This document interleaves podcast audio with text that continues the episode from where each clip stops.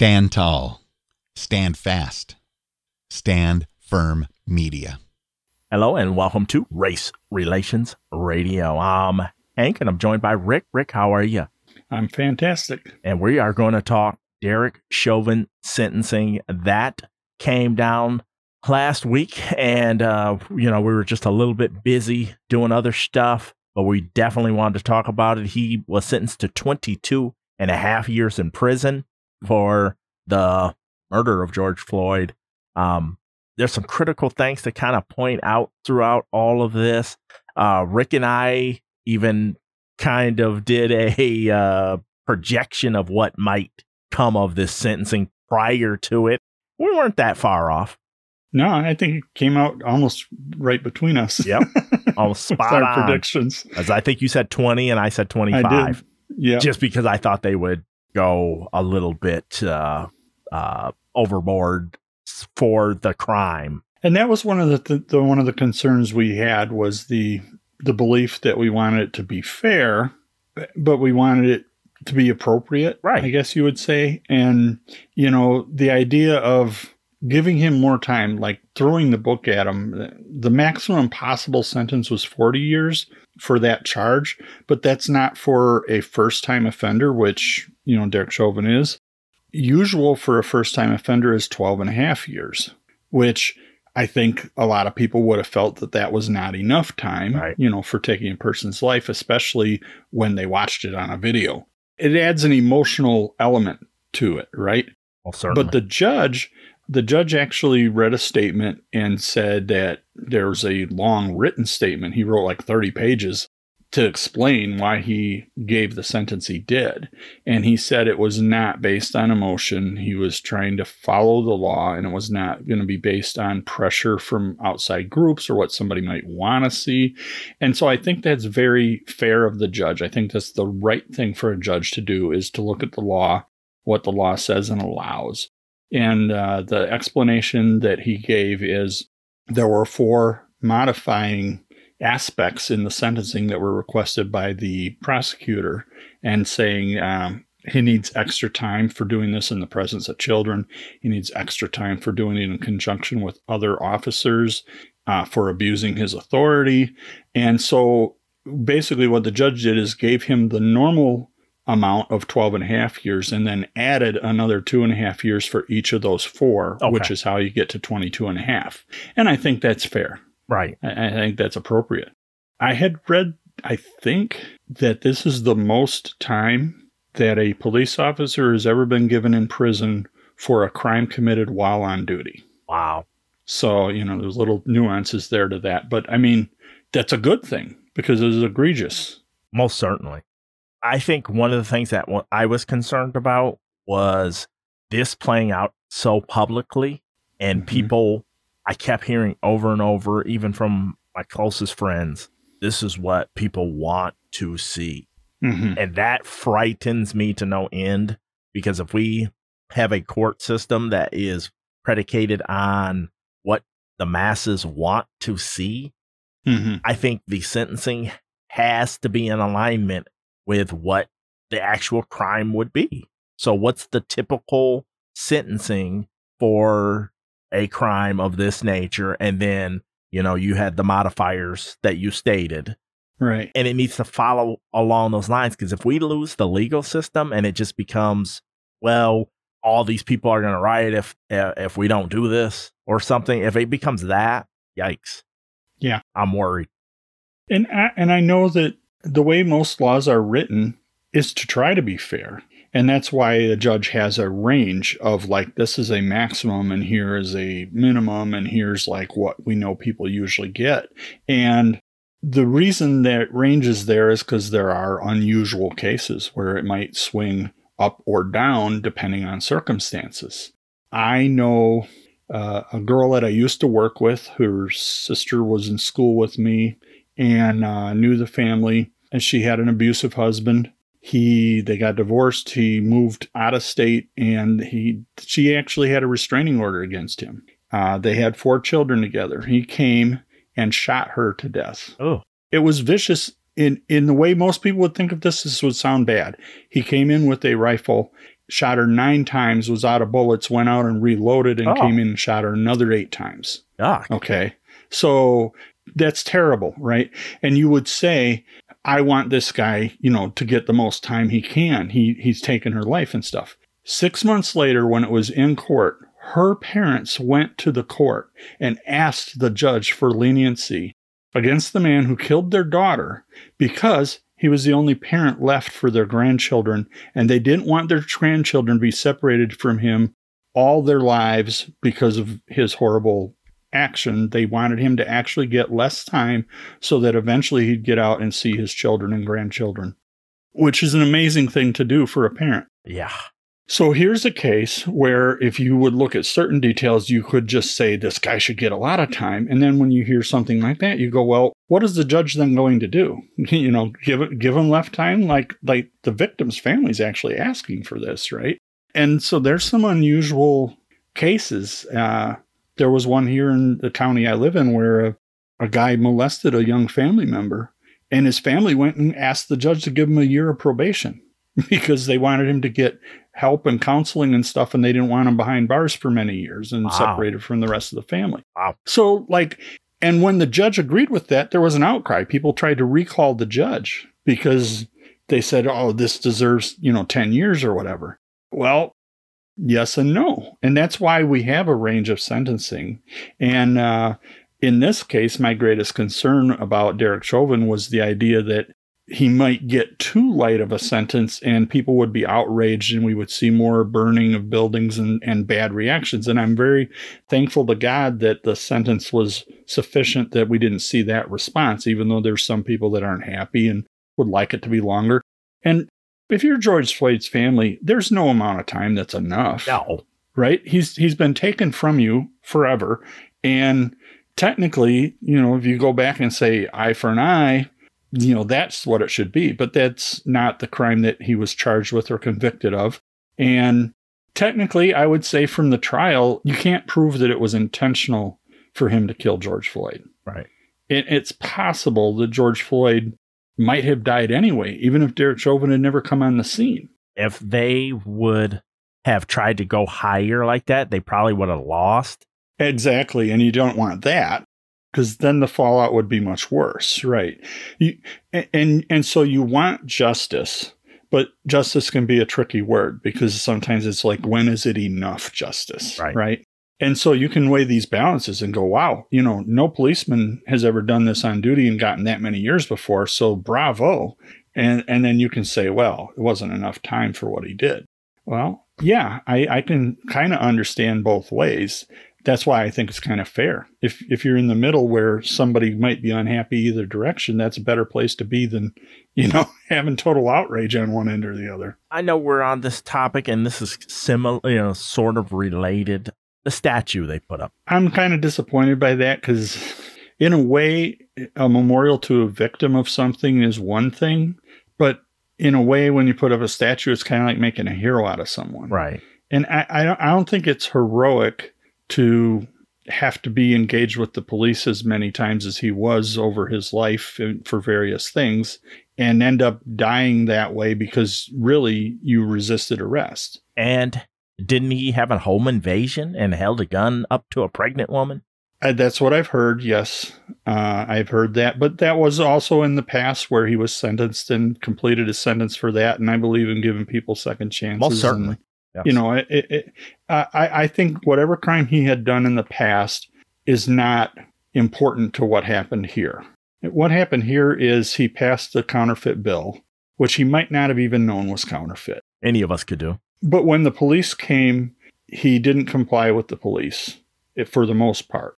And his resisting them, and the fact that he was on drugs at the time, and the fact that he might have had a medical condition related to his heart, all these things combined may have led to his death. But we know for sure seeing Derek Chauvin kneel on him and hold him to the ground the way he did made him die. Right.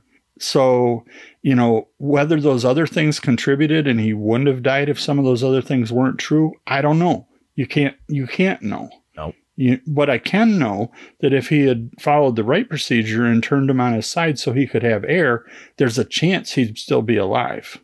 there's a chance he'd be dead too. We don't know. Do you expect Chauvin to get any more uh, tacked on with these federal potential federal charges that they're I, I kind of hope not. I, I understand, you know, his his family or the family lawyer is saying that, you know, he wants the federal government to give him a, a civil rights charge. I would think if he had not been charged with something else, going after him that way is an avenue. But I think the fact that he's been tried and convicted in his own state of a crime in a, in a way that was fair and everything, doing this is only, to me, it's going to make the wound worse instead of helping it to heal. And I don't know that giving him any more time under a federal charge is going to make any difference why do you send a person to jail for? Is it there to punish them for what they did, or are, are people supposed to be reformed, right? Isn't the idea that you, you go to prison you learn your lesson you come out and you don't do whatever got you there the last time? You know, like I'll stop selling drugs or shooting people or whatever it was. He's a first time offender who's unlikely to repeat. Additional time in jail is not going to teach him any lesson that he hasn't already learned, I think and he's already close to my age, I believe. Yeah, I, his mother took the stand and and talked about the possibility that his parents will never see him again outside of prison. Right. You know, that's very likely. Think about that. You know, how would you feel that your child's behind bars, even if he had done something as bad as what he did? You know. Yeah. Uh, I I think there's just a lot of layers to this. But what I haven't heard, what about mm-hmm. the other officers that were there? Have you heard much? I do know the other officers are going to be tried next March, and they're going to be tried in a trial together, wow. all three.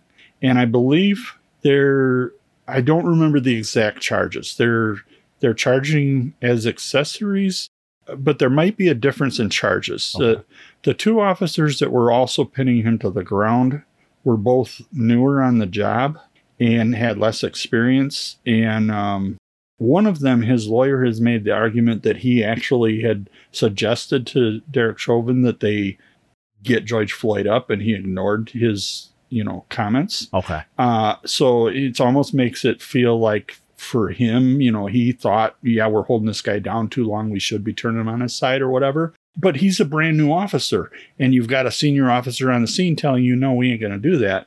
I'm assuming on most police departments, you know, the the new guy you know goes by what the older experienced guy tells him to do right? right, and the other officer was technically on the scene but didn't really do anything with george floyd. He's an accessory in the sense that he was present when it happened. And so i guess in a sense you could say he could have turned around and told him to get off of him or you know let a, let the guy up or whatever. And there's body cam footage from his camera that um I watched it on YouTube. It's lengthier than the amount that they showed to the jury during the Chauvin trial.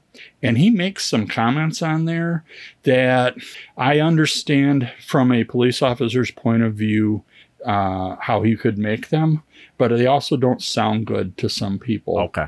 And, and and I don't know whether they'll be included in this trial or not. But you know, he seems a little bit cold and uh, and Derek Chauvin definitely looked like a, a, person without much emotion when he was doing what he did, and I think that hurt him. You know, well, certainly, yep. especially in public opinion. Yes, and and unfortunately, that's where you got to win now. Yeah, you almost true. have to win in public opinion, or you're are. If you're going to do something that gets caught on video, nope. you know how you look. A lot of people are going to judge by that what they saw in that video. They don't know you. They you might be the warmest, sweetest guy every other day of the week, but if you lose it at the wrong time and act out in some way, and it gets recorded, that's what people think you are. Yes. Anything else on this whole uh, sentencing that you want to kind of cover? I know it is a dicey topic because I don't want to make it sound like I am uh, against this sentencing and stuff like that mm-hmm. because I'm all for it. But what I'm against is the people, the populace should not have a bunch of weight to be throwing around with the media and the court mm-hmm. system. That's what I'm afraid of, and I don't want that. Yeah, I'm I'm a, I'm a little afraid of that. I don't want that either. Certain things happen sometimes. And like if it hadn't been recorded on video, right. there's a good and a bad about that. If it hadn't been, he probably wouldn't be in jail right now. Or if he was in jail, it probably wouldn't be for as long. It wouldn't be the high profile case. It's because it was on video. But it's also touched a nerve because you know even better than I do that things like this do happen around the country to people. And a lot of people say, yeah, and if it ain't on video, nobody believes that it's happening and they're dismisses dismissive about it, right? I know that you know there's other people that just touched a nerve because they go, "This is what we've been complaining about," and nobody was listening to us until they saw this video, right? Yes. There's a a federal case right now is just I think it was today, in fact, that the Supreme Court declined to take up a case and sent it back down to the lower court, and it involves uh, St. Louis Police Department and uh, an individual. I'm not even sure uh, his ethnicity or anything.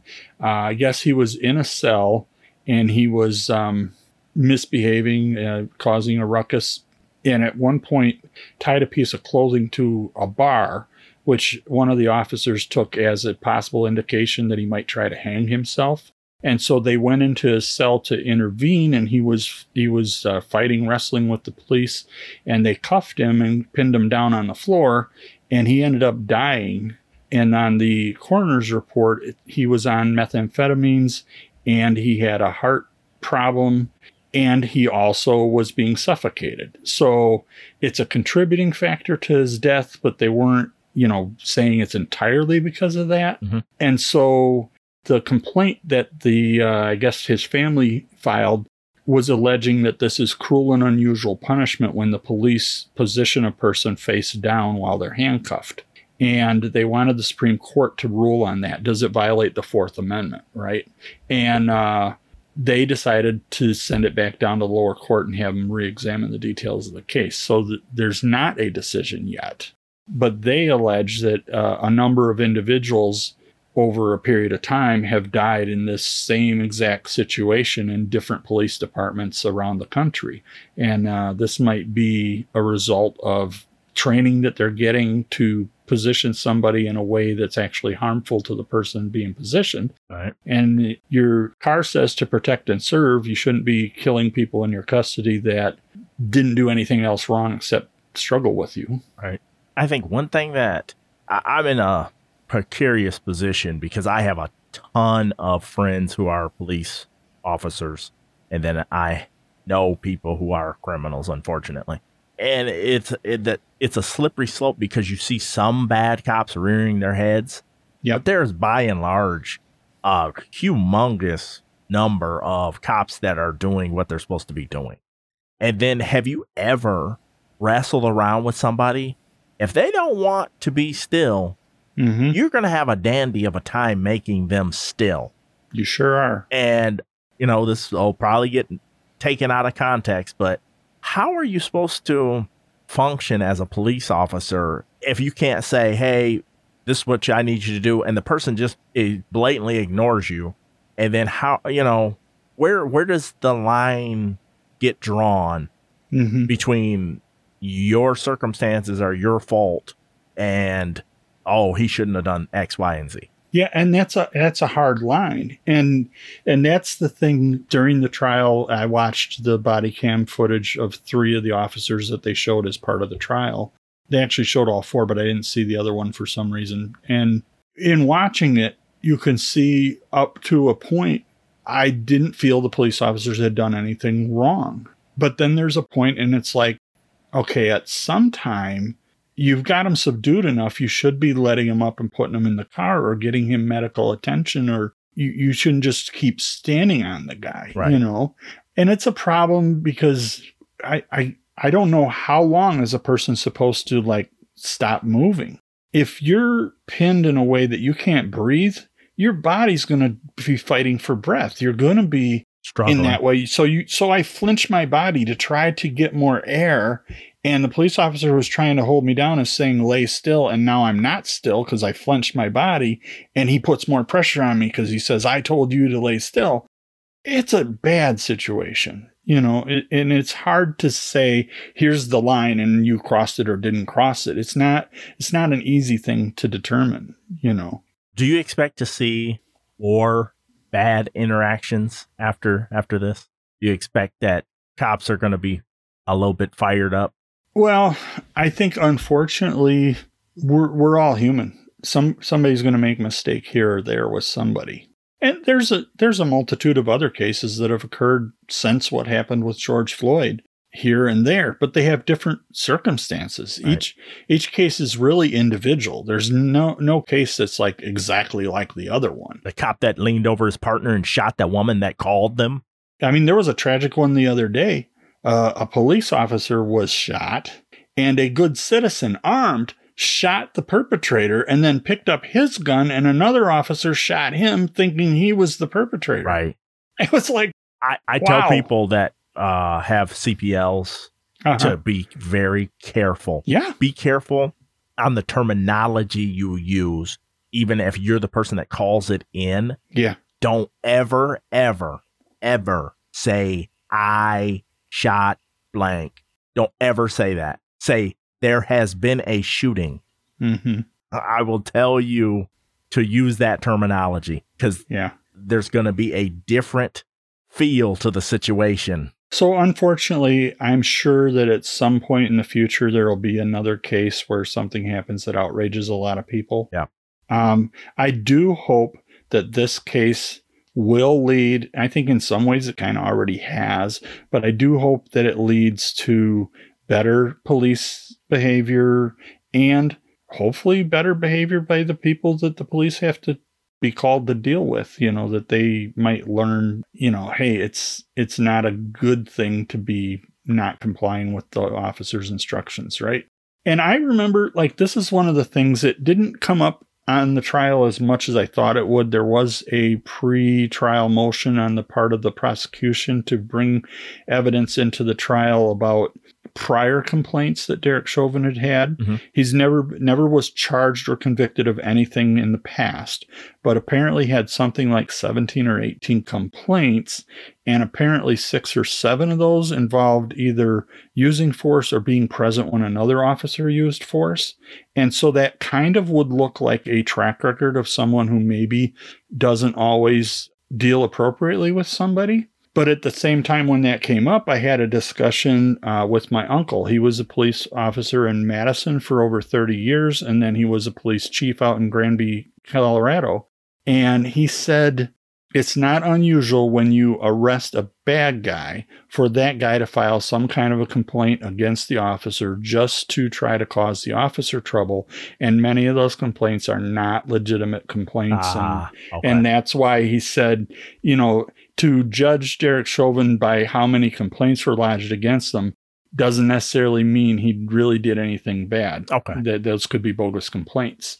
So, you know, not knowing enough details about any of them, I can't say for sure one way or the other. And and it was funny that even though they asked for that going into the trial, during the parts of the trial that I watched, I never heard of them being brought up Okay. and I didn't see it in any news coverage of the of the trial. So apparently, it was never entered in. Okay. But the defense did the same thing because the defense had footage of a prior arrest about a year earlier where George Floyd was in another person's car and got out and didn't fully comply with what the officers said. And um, they wanted to use that in the trial, but I never saw it come up. Okay. Anything else you want to talk about on this topic? I think this was a strange situation that I hope we don't ever see again. my problem is with either the media or certain individuals some of the some of the people that come out and say things after the after a verdict is delivered and uh, offer their opinions and stuff what really bothers me is when they compare cases that are really far different one person mentioned Trayvon Martin. Oh, Trayvon. Martin didn't involve police. Okay. Another person mentioned Daunte Wright. That involved police, but that was really apparent. I mean, I think a tragic mistake, an accident, not an intentional kind of a shooting at all. And is terrible. You know, it's terrible that it happened, but it's not the same thing. Like this was really this is a unique case. So why can't you focus on the case at hand and how it came out instead of dragging other things that are different into it and trying to lump them all together? Uh, because to me, that's just kind of playing a race card kind of a thing because each situation involves a white versus a black person or whatever. And that's the last thing I'm going to bring up super quick is just I'm tired of the report being whatever the person's race is, no matter what it is, and then whatever the other person's race is, no matter what it is. I'm Yeah. tired of that being a motivator for the story instead of we're just all individuals. I can't judge a whole group of people. You can't, please don't judge all black people based on my activities, you Right. know, and then don't blame all white people on Rick's activities. And you hit on something important there too, and it, it's one of those disruptive things that's very bothersome. Is if there's someone, someone I know who will say, "I'm not racist," but every time you ever notice, like every time you see it in the news, the guy they arrested for that shooting, he was black, uh, and then you also have the same thing that goes the other way, where where somebody goes, you know, they allege racism about about everything, and and it becomes an ex- excuse when it when it doesn't have anything to do with it. It just it just happens to be the circumstances, you know. Right. And that was something that Derek Chauvin's mom had mentioned at the trial was her son will be branded as a racist when race was never introduced into the trial that I heard as any motive or any factor in, in what happened. It was simply policeman showed up and didn't follow his training and caused someone to die.